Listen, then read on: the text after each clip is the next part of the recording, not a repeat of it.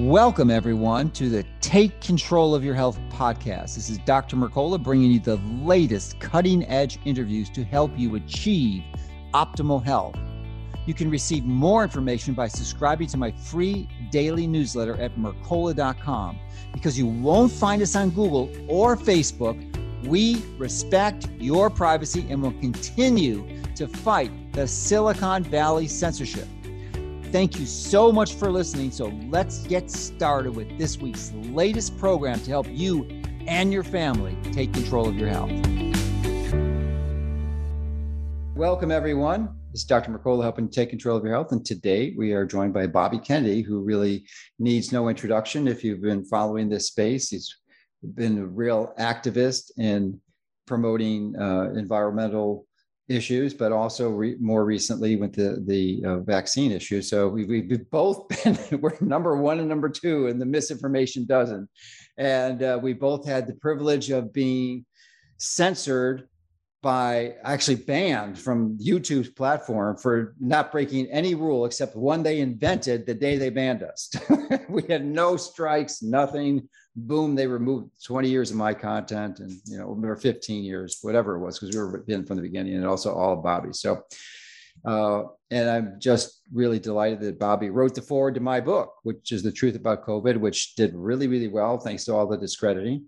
But Bobby's got a new book coming out, The Real Anthony Fauci, and it is unbelievable. He's spent many, many hours really dedicated a big portion of his life to doing the investigative journalism and pulling out the details. And this is a book you've got to get.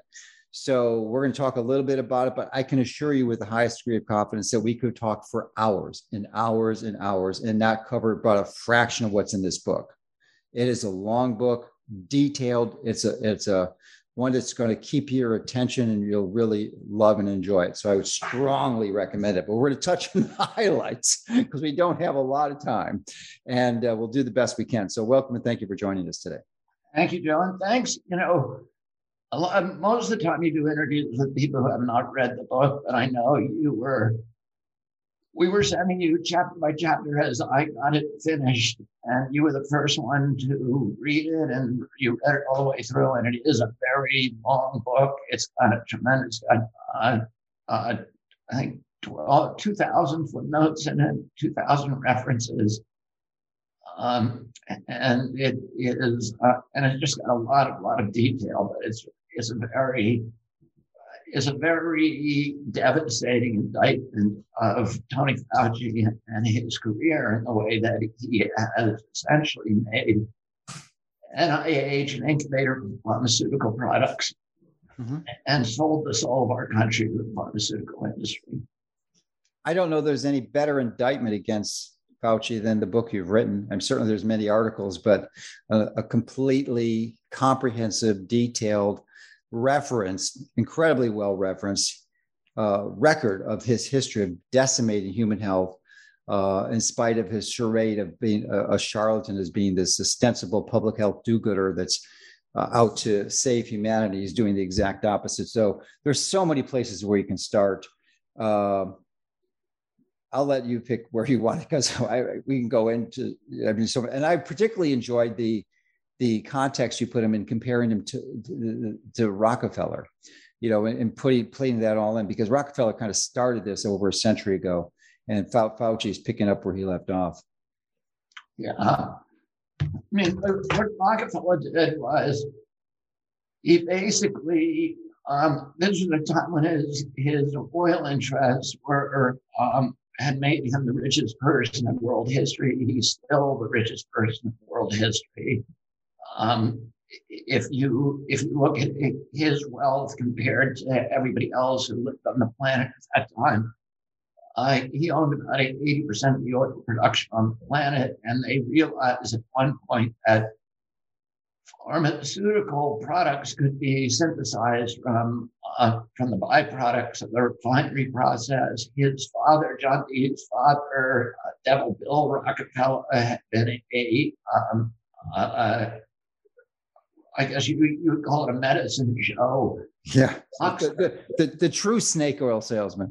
who actually was selling literally snake oil and yeah. you know and a lot of opium-based products and alcohol-based products that allowed people to uh, to drink, to get drunk, to get high on um, on medicine, and uh, and John D. Rockefeller threw himself back into that. He commissioned a man named Andrew Flexner to go across the country and look at all the medical schools. And at that time, about half the medical schools in the country were um, were uh, integrative medicine. They were osteopath schools. They were uh, they did homeopathy. They did uh, naturopathy.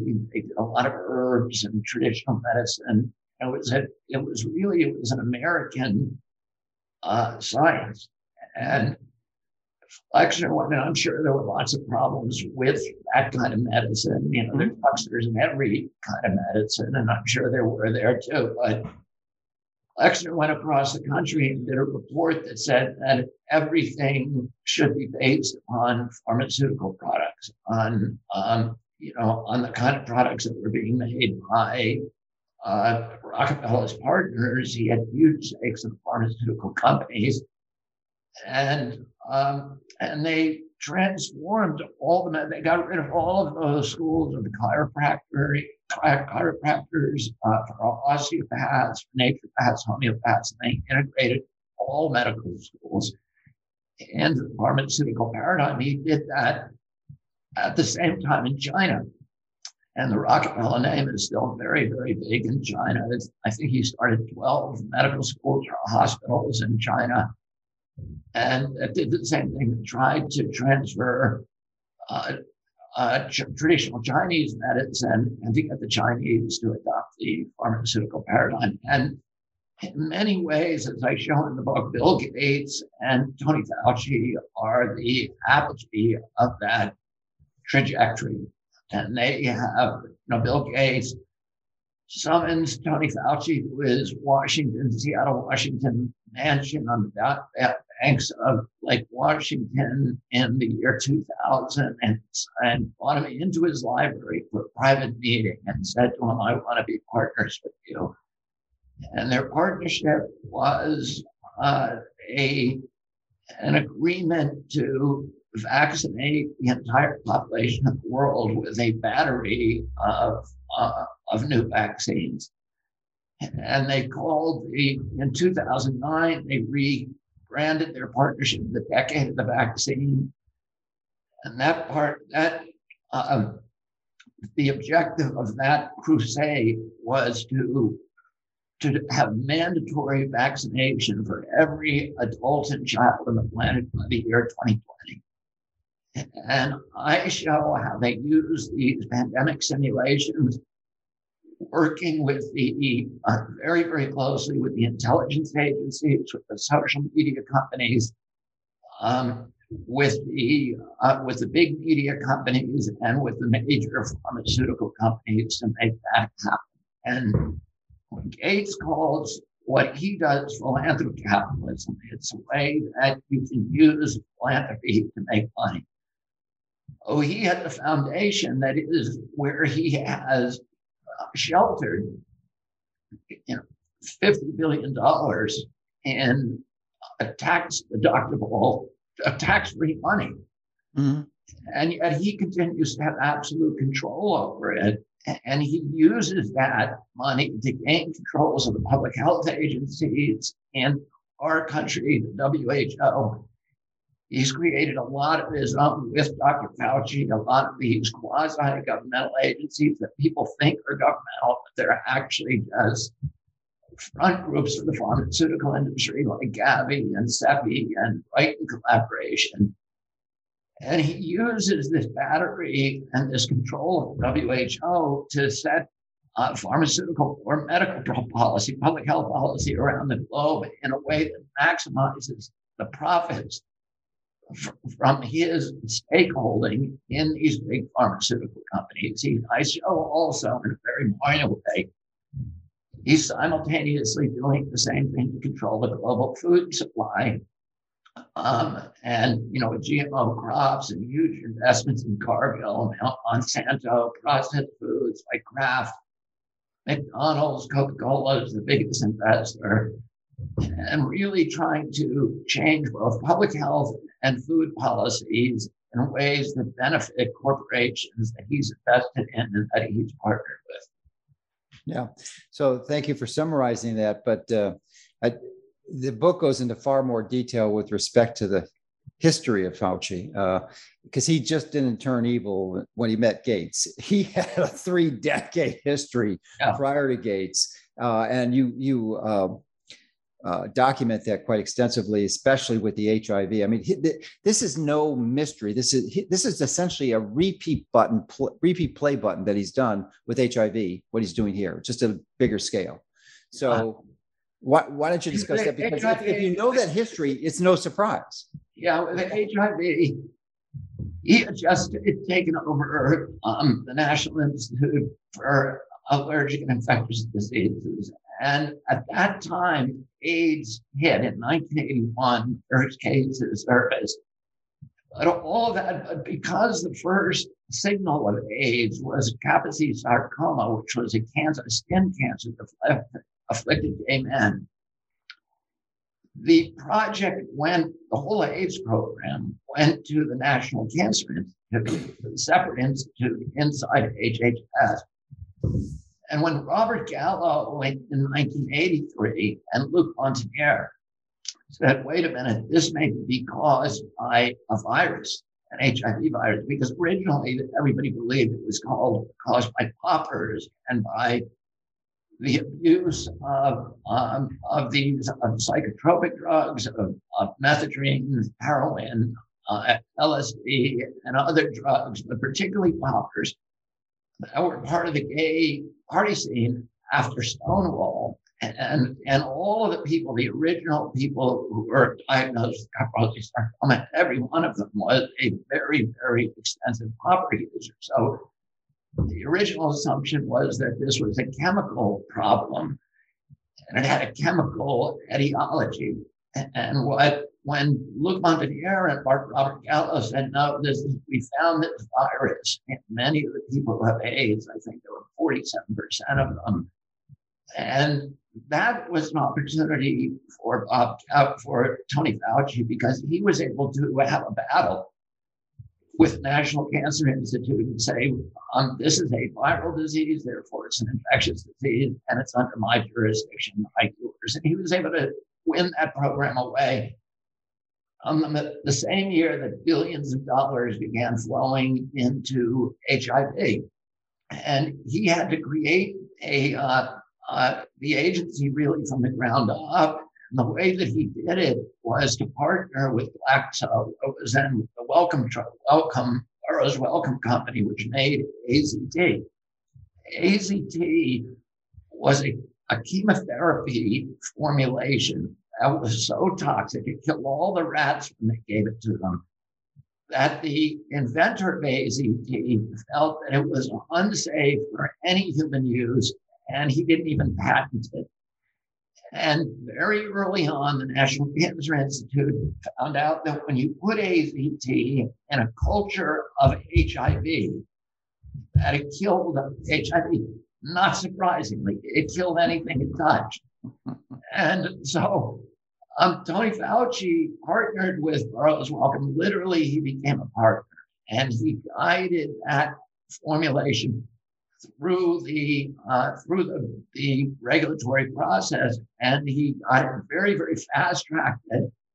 He cheated terribly on the clinical trials. The clinical trials, it was killing everybody. It, it literally kills everybody who takes it.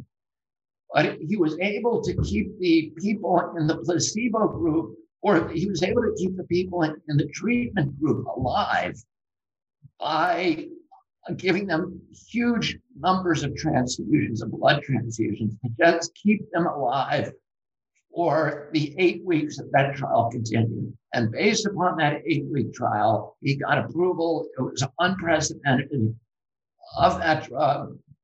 And as Kary Mullis, who won the Nobel Prize for discovering PCR test, said, even with, with any chemotherapy drug, you're supposed to give it to somebody for two weeks.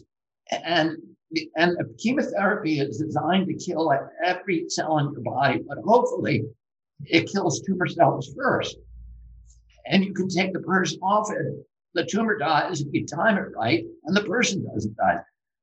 If you put somebody on that for life, like Tony Fauci was doing, every one of them is going to die, and that's what happened.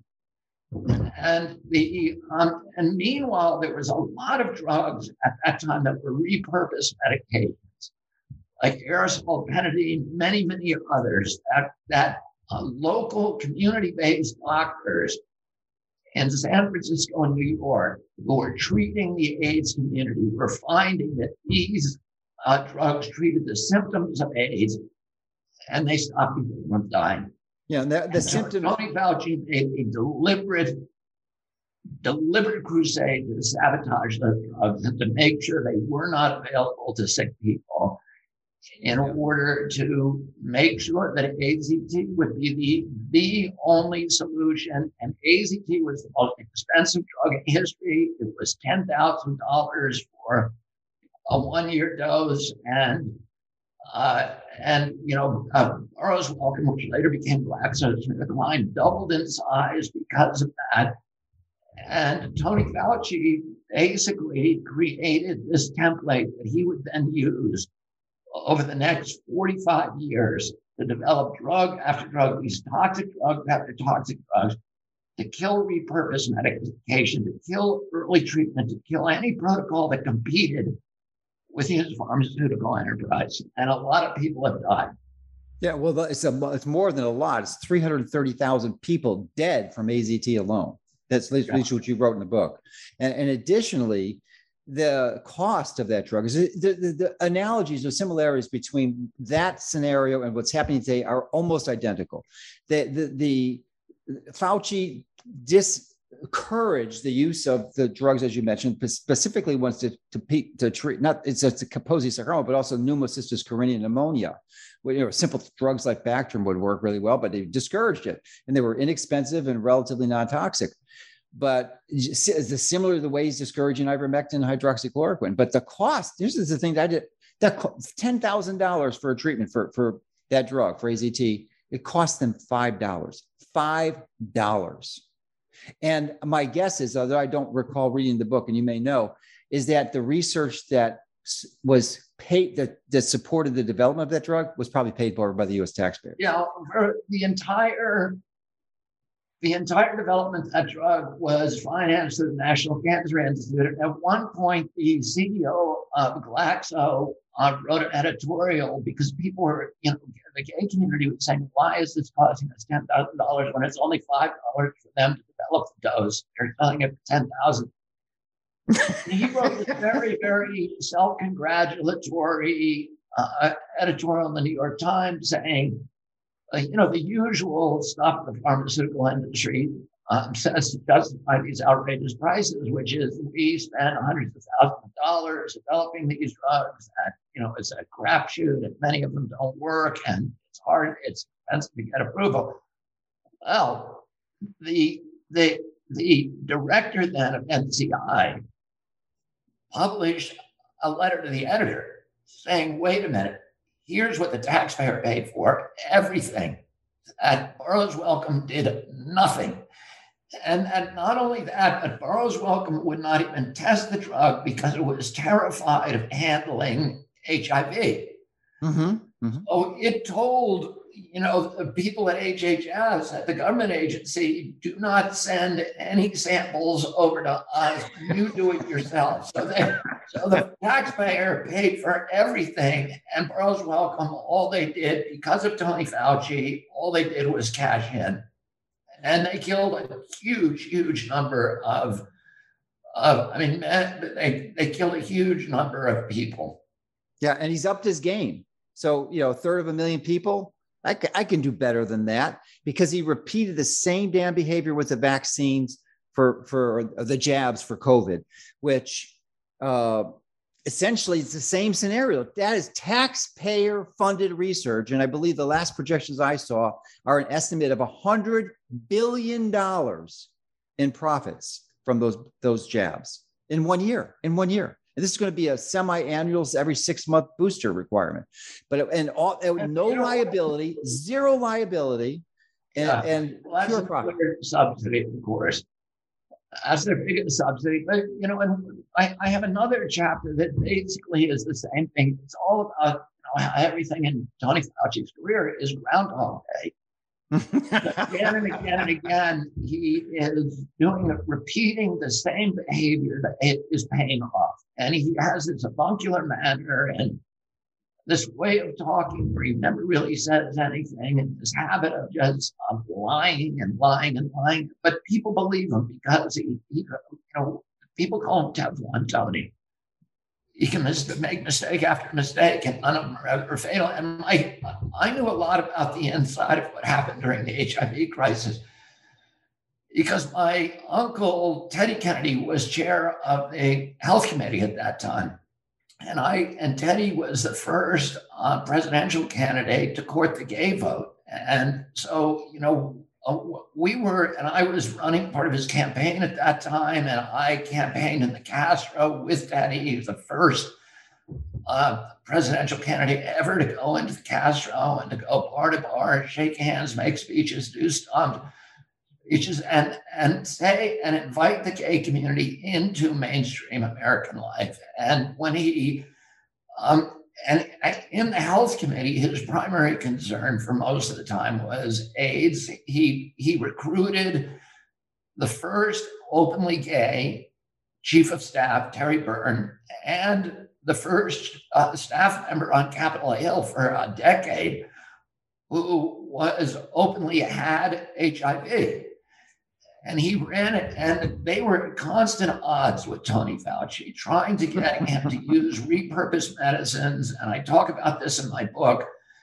Um, and fa- finally, Tony Fauci was called in front of Congress and was just filleted. And there's a, there's a, the dialogue of what um, you know, Nancy Pelosi was one of the people who, when Henry Waxman and, you know, all of these well known Democratic congressmen who were saying, What the hell are you doing? No, you've, you've produced nothing.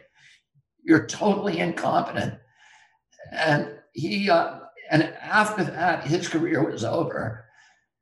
And he decided at that point, okay, I'm going to work on these, on getting these uh, repurposed drugs on the market. And he did that for a couple of years. And he had a project which was a dual dual track project where they they could, without going through the clinical project in FDA with clinical trials in FDA randomized placebo-controlled trials, they could get approval for these drugs so that people could get insurance for them and pay for them. And he named that, Fauci named that after Terry Beirn, my uncle's aide. So I was sort of deeply involved in this for many, many years. And I, I've known Tony Fauci for a long time.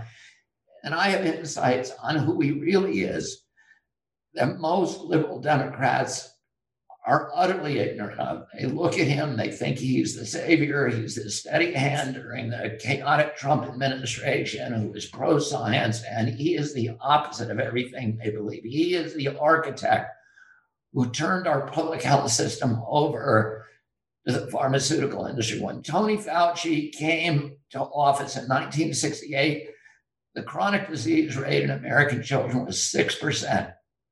Like 2006, it was 54%. Oh, he does not do public health. And, and there is no metric at NIH where they look and they say, we are improving public health. The only metric they have is how many vaccines have we given? How many pharmaceutical drugs have we sold? How many, how much uh, patent money are we getting back into the agency? And as I explain in the book, this agency has become an incubator for the pharmaceutical industry. Mm-hmm. What. Tony Fauci does with that $6.1 billion budget that he gets from the taxpayer, and then another 1.6 from the military to do bioweapons research, which is where his most 68% of his salary comes from weapons research. And that's why he had to do that gain of function uh, shenanigans in Wuhan. He had to do it because he had to hold on to his salary, and his salary, most of his salary, comes from the military and from bio, from bioweapons research. But the rest of that money Congress intended him to study American health and to improve it, to try to eliminate infectious allergic diseases, autoimmune diseases. But instead, under his watch, the chronic disease epidemic exploded. And he can he can he controls between him and Gates and Wellcome Trust, which is the UK version of the Gates Foundation. They control. By the way, Wellcome Trust is the stock portfolio for Burroughs Wellcome, the mm-hmm. company that made uh, made AZT. is now GlaxoSmithKline. And between those three entities, and they all work in tandem, they talk to each other constantly. They're all friends, deep personal confederates or cronies, I would say. They control 63% of the biomedical research on Earth. But the fact is, they really control all of it because not only do they fund it, but they have the capacity to cut off funding. Mm-hmm. Oh, if there's somebody who wants to do what Tony Fauci is supposed to do, listen, and you're in my generation, Joe, the autism rate is one in 10,000. You know, mm-hmm. you, you will never meet a 67 year old man with a football helmet, with diapers, non toilet trained, non verbal, head banging, stimming, toe walking, full blown autism. I've never seen somebody like that, my age. Right. And like his generation, one in 22 boys looks like that. Why did that happen? When Congress said the EPA, tell us what year the autism epidemic began, EPA said it's a red line, 1989. Something happened in 1989 that brought us food allergies, peanut allergies. If you, all your Tourette syndrome, on, on narcolepsy, tics, ADD, ADHD, speech delay, language delay, rheumatoid arthritis, autoimmune diseases like juvenile diabetes, all of them went epidemic beginning around 1989. Tony Fauci's job is to say, why did that happen? It has to be an environmental toxin. Genes don't cause epidemics. They may provide the vulnerability, but they cannot cause an epidemic. You need an environmental toxin. Yeah. All we have to do is figure out which one started in 89 and became ubiquitous the same year. Tony Fauci, if anybody tries to do that study, their career will be ruined. And we know what it has to be. It has to be either the vaccines, which exploded in 89. And by the way, every one of those 170 chronic diseases that went epidemic beginning in 1989 is listed as a side effect on the vac- on the manufacturer's inserts of those vaccines. So that's a prime suspect. There's other things that happened. Glyphosate happened and became ubiquitous. But that was mostly the 90s. That was mostly the 90s. That was mostly the 90s glyphosate. Yeah, 93 there. really it yeah. became ubiquitous. It started in 73, though. They got, yeah. you know, yeah, small amounts. marketing it, but it was small. It was when they it got huge in 93 when they invented uh, Roundup Ready corn. Mm-hmm. And then it yeah. got put on everything when they began doing the genetic manipulation um, neonicotinoid pesticides, mm-hmm. uh, cell phones. Uh, well, cell phones really wasn't that. That, wasn't later too, so it doesn't. The really smartphone was 2010, but what the key thing, the key year is 1986 when they passed the the Child Adverse Reaction Liability Act that allowed them immunity against prosecution. Exactly, and that's why in '89 the vaccine schedule exploded because yeah, now absolutely. it was an gold rush. But there was also, you know, you also have ultrasound, which had shared at the same timeline, PFOAs, which are flame retardants. Yeah. So you know, our kids are swimming around in a toxic soup. Mm-hmm. And it could be all of those things. It could be one or another, but you know, it's easy to find out. You just do mm-hmm. science. Right. And right. that science is easy to do, but it will never be done as long as Tony Fauci's in office because he doesn't want us to know, because those are the industries that he has survived by protecting. Yeah, and then in your book, uh, you cite a statistic that I've just been astonished with, and, I, and many of the interviews I've done since I read that, I, I included and put a plug for your book in because you say that at the time it was 930 billion dollars with a B that he's been responsible for distributing through the NIA, NIAID. I'm yeah. sure it's over it's over one trillion dollars now. One yeah. trillion dollars. Yeah and the amount of money. And as I said, you know, beginning in 2000, when we had the anthrax attacks, the we signed a, a, um, a, a, biological weapons treaty and chemical weapons treaty in 72. So the Pentagon was not allowed to do weapon, biological weapons research. But after the anthrax attacks, they they wanted to do it very badly, but they didn't want to do it from the Pentagon because it would look like weapons research. But there was a loophole in the treaty that said if you're doing dual use research, in other words, you're doing research to develop biological weapons, but if they also could be applicable to developing vaccines, then you can do it. So they were reluctant to do it in the Pentagon, but they began funneling all the money to Tony Fauci to do it. And he really became part of the military at that point. And he began doing this bioweapons research, and they gave him a 68% raise because of his authority over the bioweapons research. And because of that, it, if and they give him 1.76 billion dollars a year. And so to hold on to that, funding stream, to hold on to his salary, he has got to do a, gain of function. The gain of function has never provided a single scientific or medical development that has assisted us in responding to pandemics, not one. And but Fauci continues to do it because it is critical to his salary. And it's critical to that funding stream that he continues to do that, get that funding stream from DARPA, uh, from BARDA, and you know from the from the Pentagon. Well, it would sound like a lot of money, and he is the most high, most highly paid federal employee, I believe, like far ahead of the president. He gets um, four hundred and thirty-seven thousand a year. The president, who's the next highest, is four hundred. Yeah, so he's the highest paid federal employee. But I, I, to me, that seems a relatively small amount when you consider the other dollar values involved. And if he's because there's patents and there's, I mean, when you're distributing a, a, trillion dollars, all you need is a small fraction of that. And he's a smart guy. One thing you cannot take away from him, he's a, he's an incredible politician. He's and he's really smart and clever. Uh, you can certainly question his ethics and integrity, but he's, I, it seems to me, smart enough to figure out how to hide this. So he may be get the 400,000 may be a small fraction of what he's really earning every year. Well, you know, I was not able to find any, um, any money that he is getting outside of that. Now he's gotten um, millions of dollars in in awards.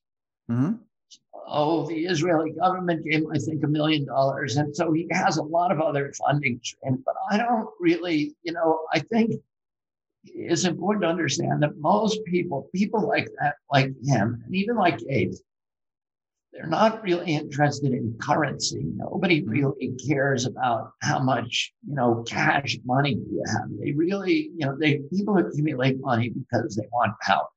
Mm-hmm. And his agency gets the money from the patents.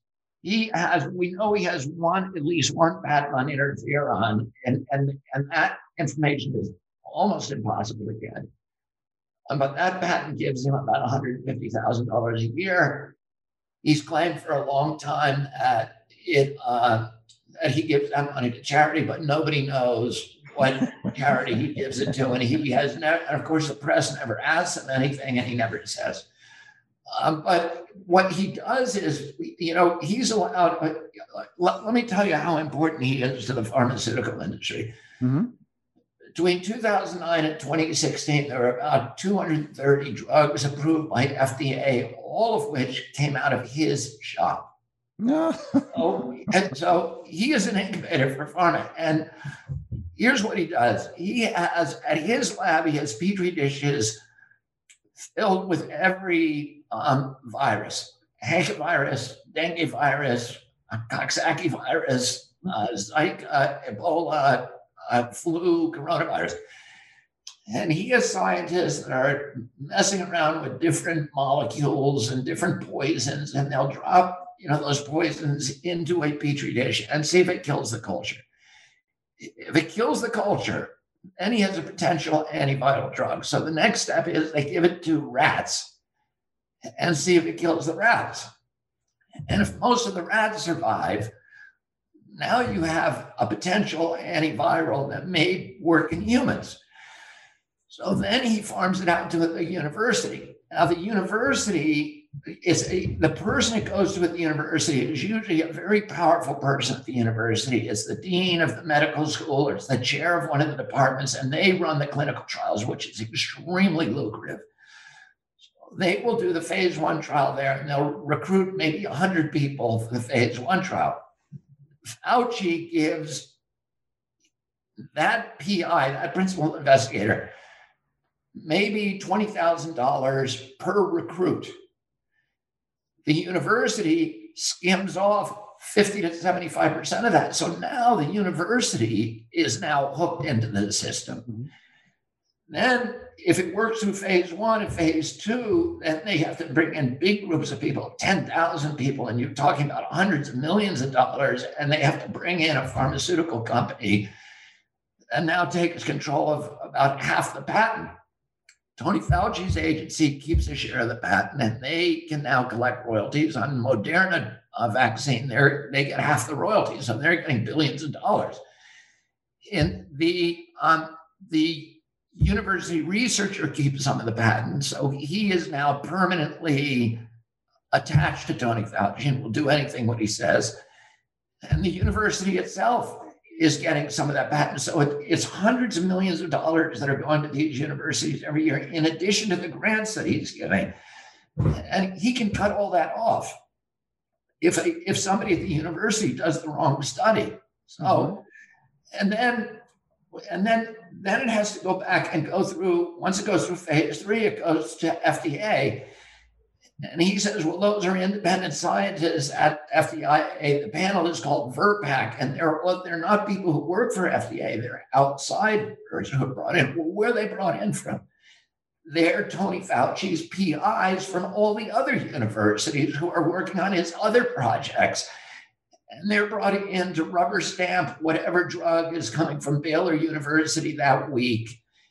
And they then you know, okay it and give it the uh, give it a, a, a, license because they know that next year their drug is going to be in front of that committee and they are going to want the committee to rubber stamp that. So that committee never says no. It always greenlights everything and it's completely controlled by Fauci. He controls the whole process.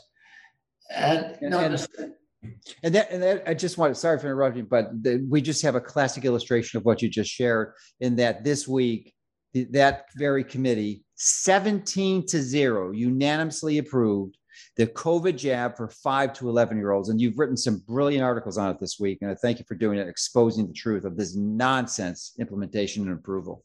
Yeah, and recommendation look, for approval. And if you look at the pedigrees for those people who sit on the committee, you will see that they have conflicts of interest. They're accepting money from the pharmaceutical companies. They're accepting money from, you know, the, uh, Congress did one report that said 97% of them are getting money from pharmaceutical companies whose products they are approving. They're getting money from NIH. They're getting money from Gates. And they're completely bought and, uh, and owned and they're not independent scientists at all. These are the same people you see on CNN every night. Peter Hotez, uh, Paul Offit, uh, Art Caplan, Stanley Perlman, all of these people who are supposed to be experts, who are independent experts, they're not independent experts. Every expert you see on CNN is on Tony Fauci's payroll. And CNN will never tell you that.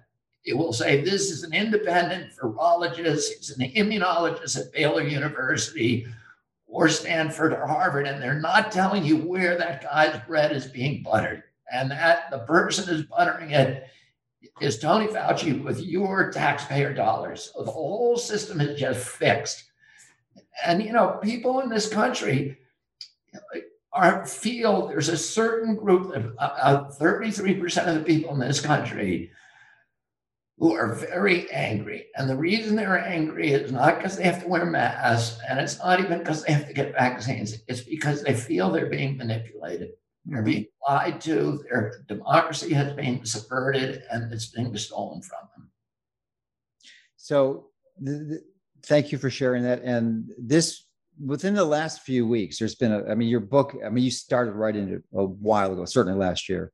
Uh, but it's emerging. All these lies are coming out. There's a there's a significant portion of the alternative media, at least, that's calling for Fauci's res, Fauci's re, resignation because of his lying. He's just caught in all these things that the the, or, the lab origin theory that he was promoting and his double takes and continually shifting the goalposts.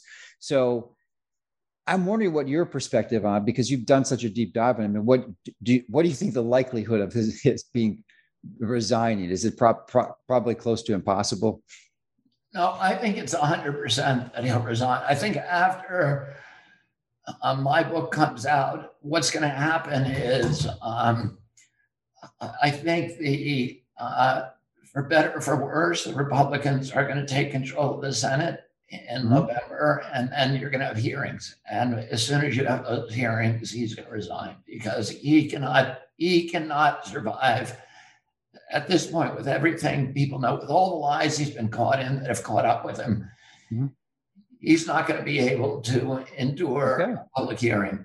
And, and so I, I don't think I think he's going to become such a liability so quickly. And you know, all of this stuff that comes out now that really that probably should not be as significant it is, but it pulls on people's heartstring. And I take back what I said because it, it, and I'm talking about Beaglegate, about uh, you know about him yeah, doing Beagle, terrible, terrible sadistic experiments on animals. You know, gluing the, the taking the scalps off of fully formed human fetuses and stitching them to rats so that they get to humanize rats that won't reject them, you know, won't produce antibodies. And so the, the fetus scalp begins to grow as the fur of the rat so that they can test shampoos and see if they make you itch or cause sores or whatever.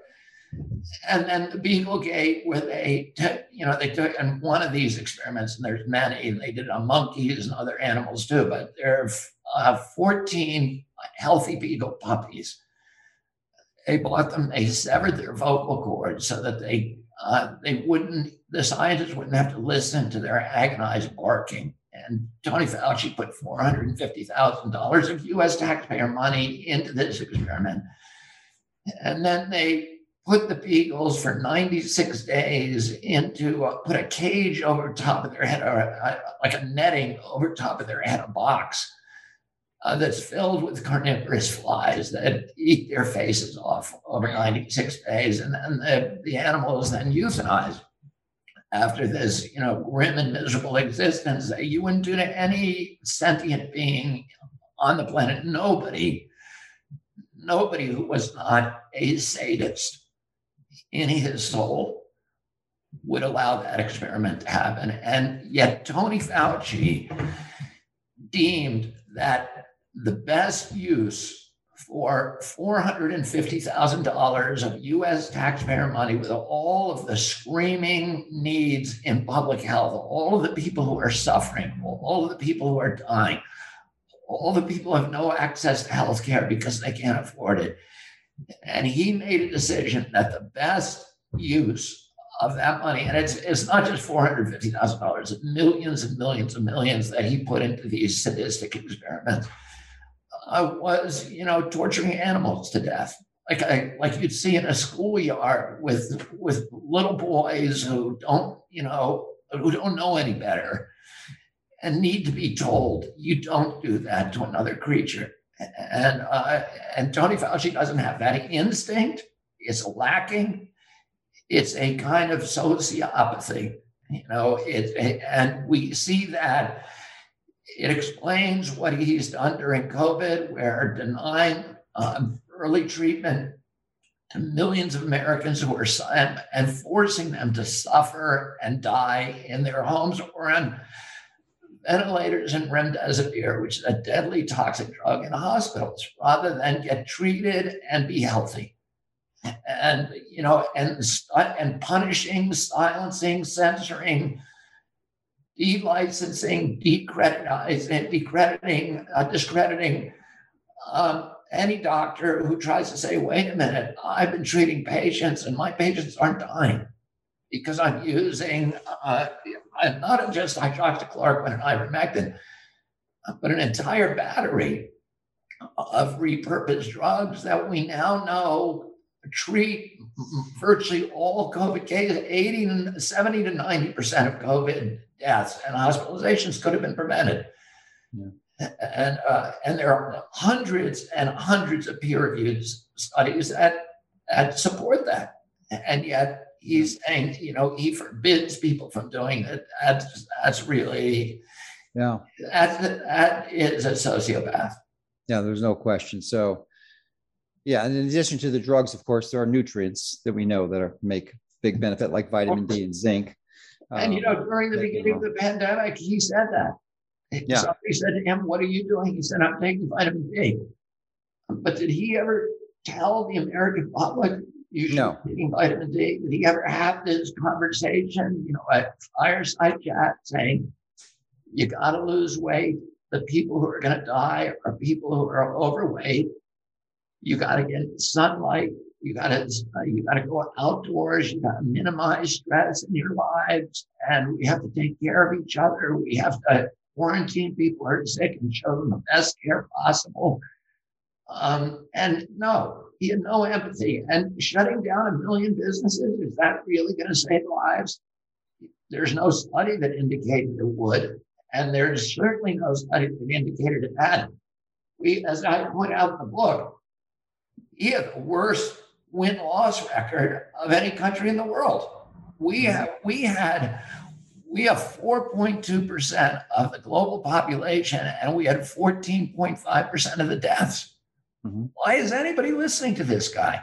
There's no health minister in the world who has a worse track record than Tony Fauci. Oh, you know, there's there are countries in the world, many countries that had one one hundredth of our death rate per million in population. And guess what? Those are the mainly the African countries and Asian countries that, as a matter of course, are giving ivermectin for river blindness and giving hydroxychloroquine for malaria control. And, and they're not obese. They're not obese or eating Westernized foods. And right. And they have sun exposure. Yeah. So uh, I'm just delighted to hear that you're convinced that he's going to be forced to resign. Could be a good result, partially, of your book. But problem, I see, it, you know, the, the, the decimation he's uh, imposed upon this country with his with his policies. Uh, it, it's surprising that that won't be appreciated, but will likely get him terminated. Is his involvement in this this animal research that you just described? That that's probably going to be his death key because people will not tolerate that. And it's it seems if you know that's you just can't get around that. You can't deny. Well, you know, but also Joe, in, in my book, as you know, I I do a chapter on those animal studies, but in that same chapter, which is called Dr. Fauci, Mr. Hyde. That's tell, a great title. Great title. I, I tell a much worse story which is the experiments that he was done doing on black and Hispanic children. Yeah, yeah. The experiments we know at least 85 children died, and what he did is he uh, he arranged for the foster care um, programs in New York and six other states to be turned over to the pharmaceutical companies to test his new um, chemotherapy drugs for AIDS, for HIV.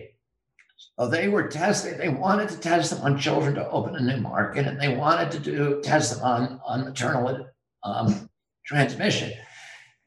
They couldn't do maternal transmission in this country except for a few black people in Tennessee and elsewhere. And I tell the story of one of those black moms who was killed, who probably didn't even have HIV children who he was, and then they lied.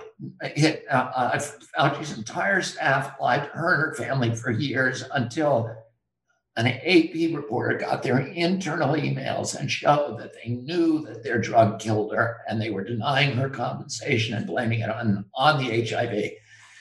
The, um, at the same time, they were doing these studies at Incarnation, uh, a foster home in New York City and these children had no guardians, so it was illegal studies. They, to do a, a, a, clinical trial on children, you need to have a guardian appointed who puts their interest first ahead of the drug companies. Fauci didn't want that, so he allowed these studies to go forward without a legal guardian for any of these kids. So they had no parent watching out for them. The people who worked in the Incarnation House were not doctors or nurses, so there was no medical professionals.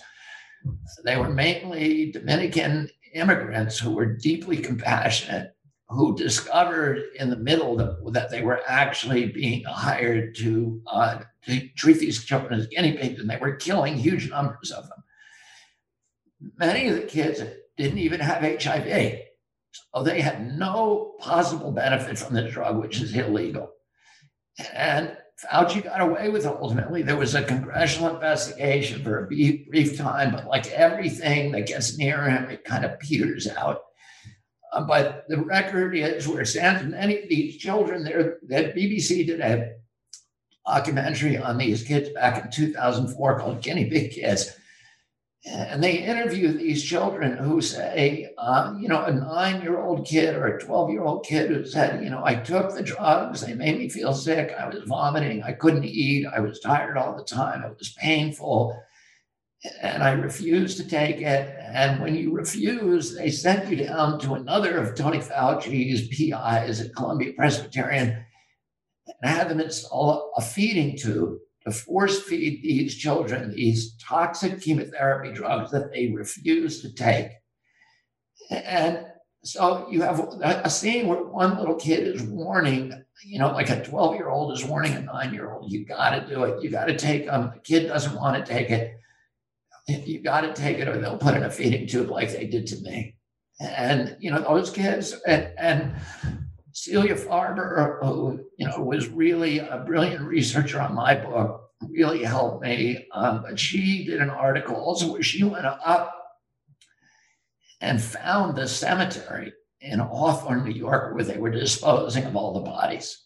Mm. And it's called Gates of Heaven Cemetery, and there's a big pit with a um, with a, astroturf carpet on top of it and inside the pit, when she lifted the carpet, there were hundreds tiny little coffins just piled haphazardly. And there's a list of all the kids, and there was like maybe a thousand people on that list. Children. Children don't die. You know, children is very rare for a child to die. Mm-hmm. And yet these this was like an assembly line of death.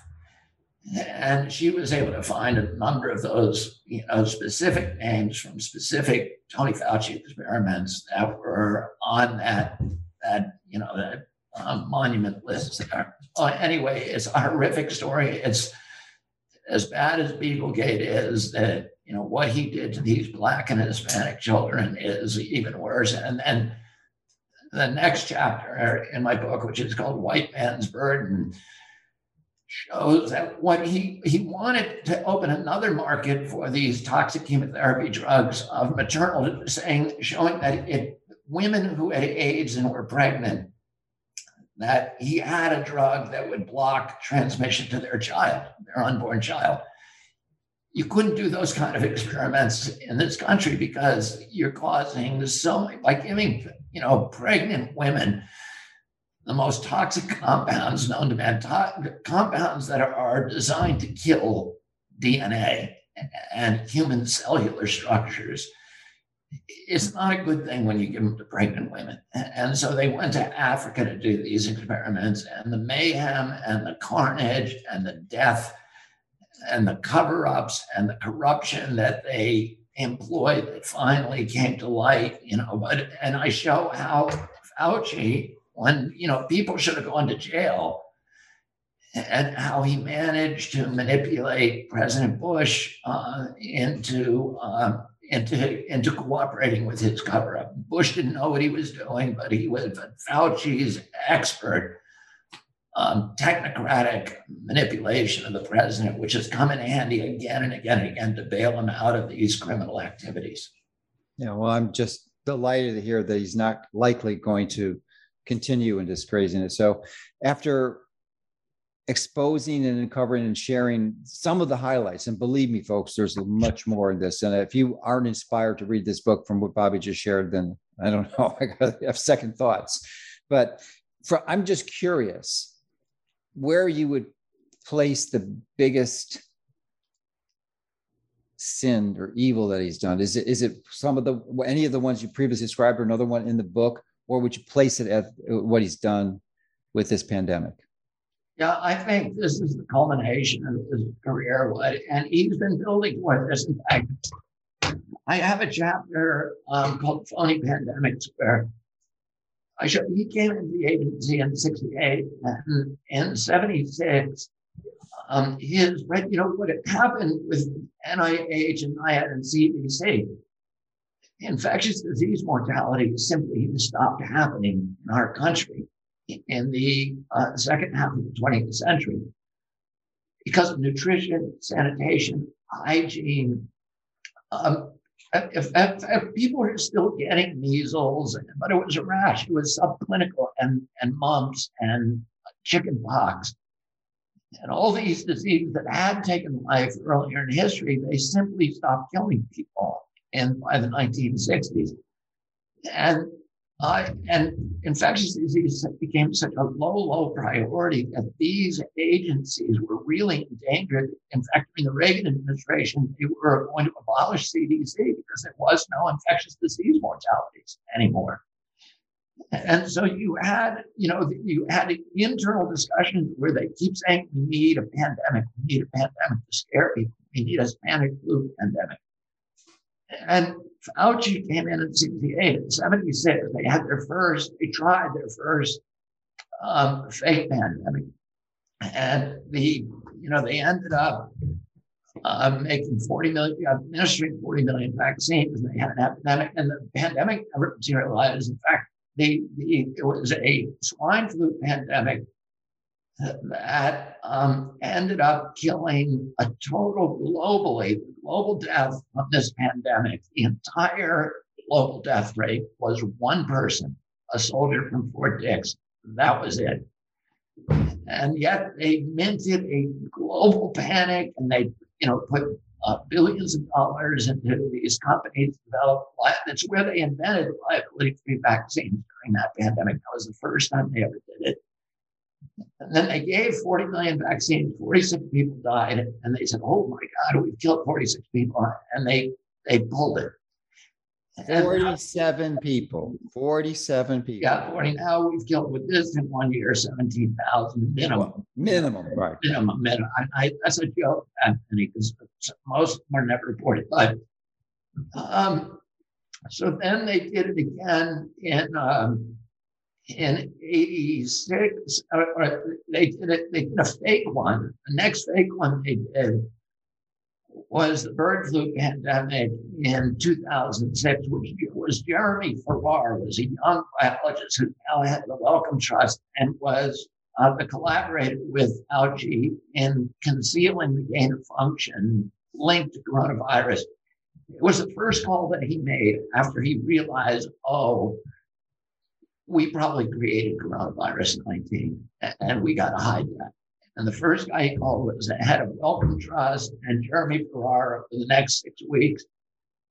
We now know their emails of how he was manipulating the WHO and, and creating all of these phony articles for the Lancet Nature, um, which uh, create and fortify an orthodoxy that says anybody who mentions gain of function studies is a conspiracy theorist. And that held for two years. Now it's beginning to break down. He was the guy who he found a duck in Vietnam. He was a biologist in Vietnam, living off of, of Wellcome Trust money and uh, working with the Chinese and he found a, a girl got sick after her duck had died and then was for some reason the duck was unburied. And that story became bird flu. Now bird flu is is really dangerous okay? Bird flu when it gets into humans it can kill 50% of the people it gets into but it's very it's not transmissible. It's, it's very, very hard to be transmissible. But theoretically, if you ever did have a bird flu that became transmissible, it could be very deadly. So this was the thing they were all waiting for and hoping for. And I, you know, I sound like I'm being cynical when I say hoping for, but when you read my book, you'll see they were all hoping for it. And so Jeremy Farrar said, "Here it is," and they went crazy. And again, you know, they gave a liability shield to the pharmaceutical industry. They pumped billions of dollars into these new drugs. They forced everybody to take their vaccines, and it turned out to be, I think, um, maybe two or three hundred people around the world died of it, yeah. and it turned out to be a fake pandemic. Yeah, and but President Bush projected two million deaths because I wrote a book. Yeah, that's what, that's, Fauci, that's, what Fauci, that's what Fauci told him, and he mentioned Fauci in his presidential debate. And, know, Fauci was running all the show then, and and in 2009 they do a swine, another swine flu epidemic, and again it turns out to be a complete fraud, utter fraud. Yeah. And there's a big scandal because WHO, they they signed, they got they forced all of these developing nations and European nations to sign sleeper contracts that required them to buy a whole bunch of vaccines from GlaxoSmithKline if WHO ever declared a full-on pandemic. And they changed just before they declared it, they changed the definition of pandemic so there didn't have to be any deaths. You could have a pandemic that was just a case endemic with no deaths, nobody dying. And that's what they did. It turned out to be a huge scam. Again, the vaccines caused mayhem, caused neurological damage all over the world, and they had to pull them again. Yeah. And and so and then they did Zika, which was a fake pandemic. Zika never was causing microcephaly. That was just a lie that Tony Fauci invented. They did a big scare with Ebola. Oh, and they and now they've done coronavirus and they've taken all of the lessons they learned from all the other fake pandemic, rolled it into coronavirus. And I want to make clear, I'm not saying that coronavirus is not a pandemic with mm-hmm. and kill a lot of people. It does, but it, we, you know, we've all been manipulated by an exaggeration of cases, the exaggeration of death, the obscuring of the data, you know, all of the manipulations that they've they've done to us, which everybody who listens to this show already knows about. Um, but at the end of that chapter, um, I have a a picture at, uh, that somebody got from a Freedom of Information request, and it is a March Madness um, uh, graph of all of the, you know, all of the different pandemics that he has, fake pandemics he's tried during his career, all converging with the grand winner being coronavirus. and he signed it. Somebody on his staff made it. Oh, but it's Tony Fauci's triumph winning March Madness. And, you know, it shows what it, it is basically a picture of his career, him trying every three or four years a new fake pandemic and finally hitting on all eight cylinders with coronavirus. And, you know, it's like, uh, it's a joke. And that's the punchline. And, you know, we are the punchline. Well, I can't thank you enough for doing the hard work. And I want to emphasize that word hard and diligent work and discipline that it took to commit to the many hours. I mean, you, I, I know personally, we've, you've had to cancel some meetings that we had because you have the book deadlines. So you, it's there. It's a wonderful book. Now, I want to encourage everyone to pick up a copy of this because there's a threat. The threat is you've read about on my site before. Elizabeth Warren issued a letter to the CEO of Amazon to ban my book, to burn my book, The Truth About COVID 19, and along with other several other congressmen. So she may do the same thing for this book. I mean, that's her, but hopefully she won't because this week, you and I and my publisher, Chelsea Green, filed a lawsuit against Elizabeth Warren for an injunction to prevent her from doing this in the future. So she will not impact your book. Maybe yeah, I mean, there's actually really good case law on this. We all, you know, I have this case against Facebook, and it, the law in this country says that the First Amendment under the First Amendment, Facebook has absolute right to um, to censor. So Facebook's a private, you know, um, essentially a printing press, and they can put what they want on, and they can invite their own guests, and they can exclude guests, and they don't have to give any reason.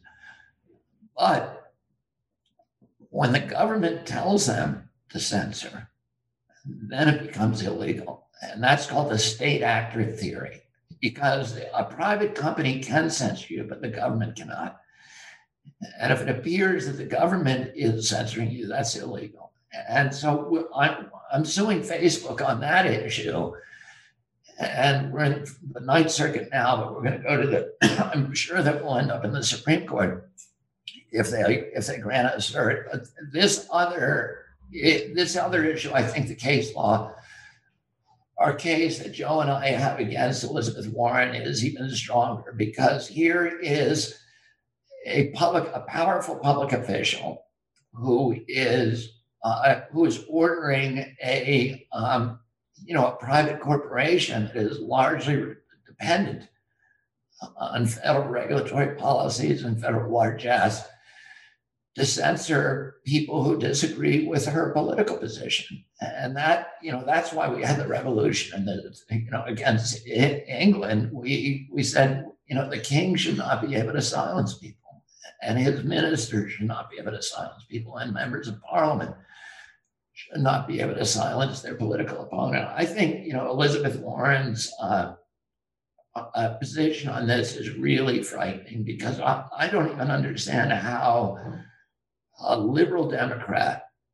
You know, the, the Democratic Party that I grew up in is a party that for which free speech was was sanctified. You know, the ACLU and defended the Nazis when they marched into Skokie, and I, you know I defended them. And I, you know, what they're saying is repulsive to me, but you know, I need to live and die for their right to speak, for their right to say it. That's how we live in our country. Our country is our democracy. That's how, that's how we used to live. Uh, it's dependent on the free flow of information. And when you have an important Democrat, you know, I want I want to ask Elizabeth Warren, do you believe in democracy anymore? Because she she clearly uh, does not have faith in the people of the United States to be able to make up their minds about um, or to have to critically think about decisions. She thinks that they need to be manipulated they need to be protected from information that she considers dangerous.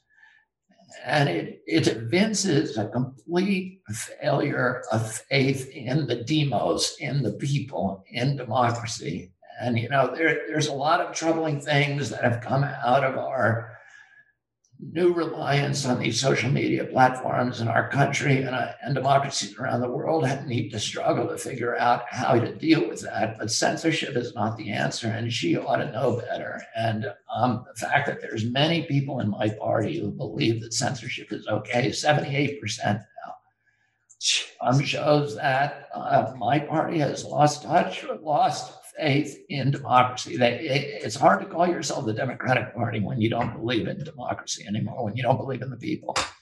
Yeah. So, have you changed your? I mean, it's a really interesting uh, commentary on on the on the party. So, are you considering switching parties or? Uh, oh, I, you know, I still have faith in many of these people that you know the, the, the, people who are in the Democratic Party are driven by fear, and, and their and fear has overcome their capacity for critical thought. Mm-hmm. Um, but I don't think we can abandon them as Americans, and I don't, you know, uh, I'm not going to abandon them. I think my job is to try to bring them back around, and try to be a bridge between, you know, people of goodwill all over this country who believe in their heart in the values of American democracy. And I try not to be political in what I say because I think politics it polarizes us. I think the elites want us fighting each other. They want us polarized. They want us labeling each other. And I think what we all need to do is to reach out um, to people who are our friends, people who are acquaintances, people who are misguided, and um, and begin recruiting them into back into democracy. Uh, that's a great recommendation. I'm wondering, I know we're close to the end, if you have any final recommendation as to what you would Well, advise to, you to know what? address this whole issue, because it's, it's the, probably the most Yeah. significant issue we've ever faced in our life. Here's what I'd say, Joe. Two thoughts. One is that we're now at a critical point where they're about to poison 26 million children with a Yeah. Tens of thousands of dead that- children. you know, during the clinical trials, 20 people died in the vaccine group and only 14 in the control group. So, the, according to Pfizer's own data, there's a if you take the vaccine, you're 48% more likely to die. You're going to die less likely to die of COVID, uh, but four times more likely to die of a heart attack. So, for every life they saved from COVID, they killed. And that, that wasn't, that wasn't the child death either. That was. a- Oh yeah, the, the child was even worse because there's only 1,300 kids in that cohort, and we know that one of them was Jennifer Gary, and Jennifer Gary um, got seizures. She is permanently paralyzed, and she is living off a feeding tube. And Pfizer reported her injuries as a stomach ache you know they were lying. Now, if if one out of every 1,300 kids is paralyzed in the in the clinical trial, you can project that out and say when there's 26 million, uh, you get this 26 million kids, you're going to have tens of thousands of people who are going to suffer those kind of injuries. So, giving this is foolhardy, reckless. It's it's again, it's sociopath. Um, here's what I would say to people: We have to stop this. And this veil where we all have to die on. We cannot let them give. it. If you are a parent and you let them give this to your child, you are not doing your job as a parent. If you're a doctor, you're committing malpractice to to give this to a child. We all need to resist. I would say that every American who sees what's happening has to now start engaging in civil disobedience every day.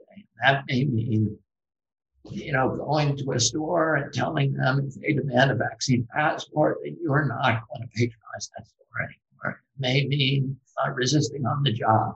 And, you know, do not quit. Do not quit. Make them fire you because then you have lost it.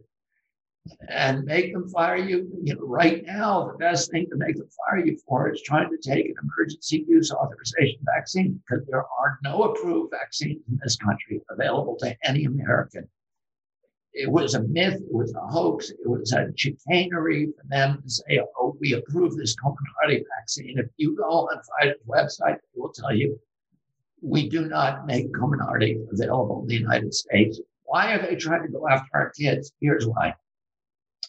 The, the vaccines can only get liability protection once they are approved. The only way they get liability protection is if you're on the child's vaccination schedule. So, and then once once the CDC votes them on the child vaccination schedule, they get liability protection even for adults.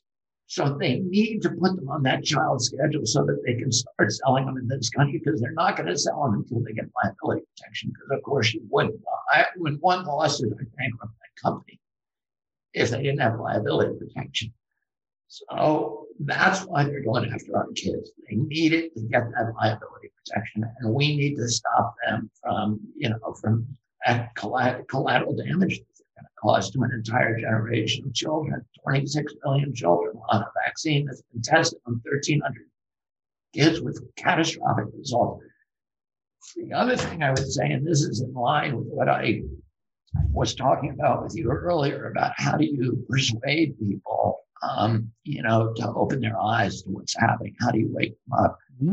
That's the And I talked to a friend of mine who was a really brilliant psychologist and social psychologist the other day, and he said, the, if you if the, the worst thing that you can do with somebody who is you know part of the orthodoxy is to try to persuade them directly if you run at them and challenge their beliefs and ridicule them, you're not going to get anywhere.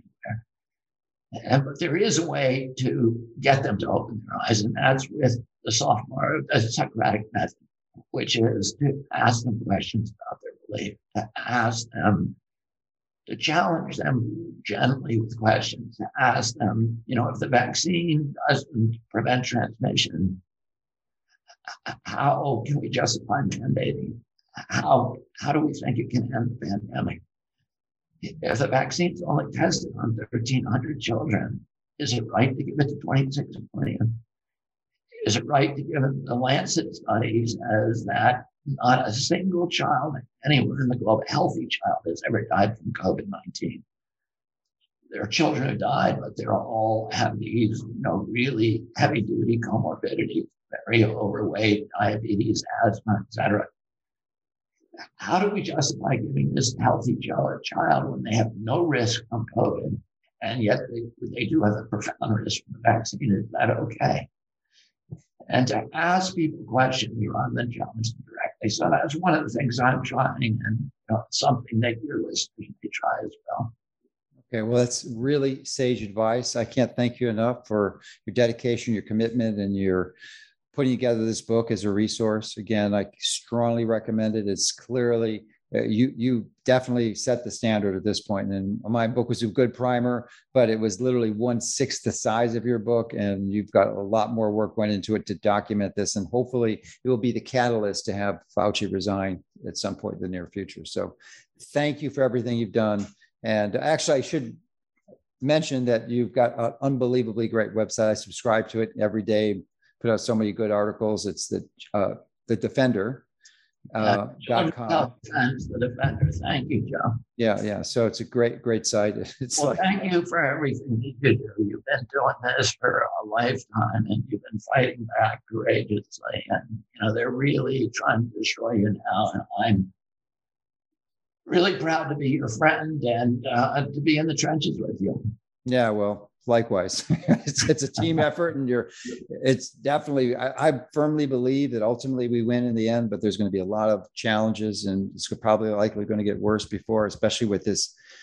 I, I just, it's hard to go to sleep at night just knowing they passed that and what the, what's likely going to happen. I just don't see any intervention. And so many children are going to die and suffer needlessly because of this but it is what it is and we've got to go forward and i really thank you for compiling the data and giving us a strategy that we can make a difference so thanks for everything Thank you, Joe.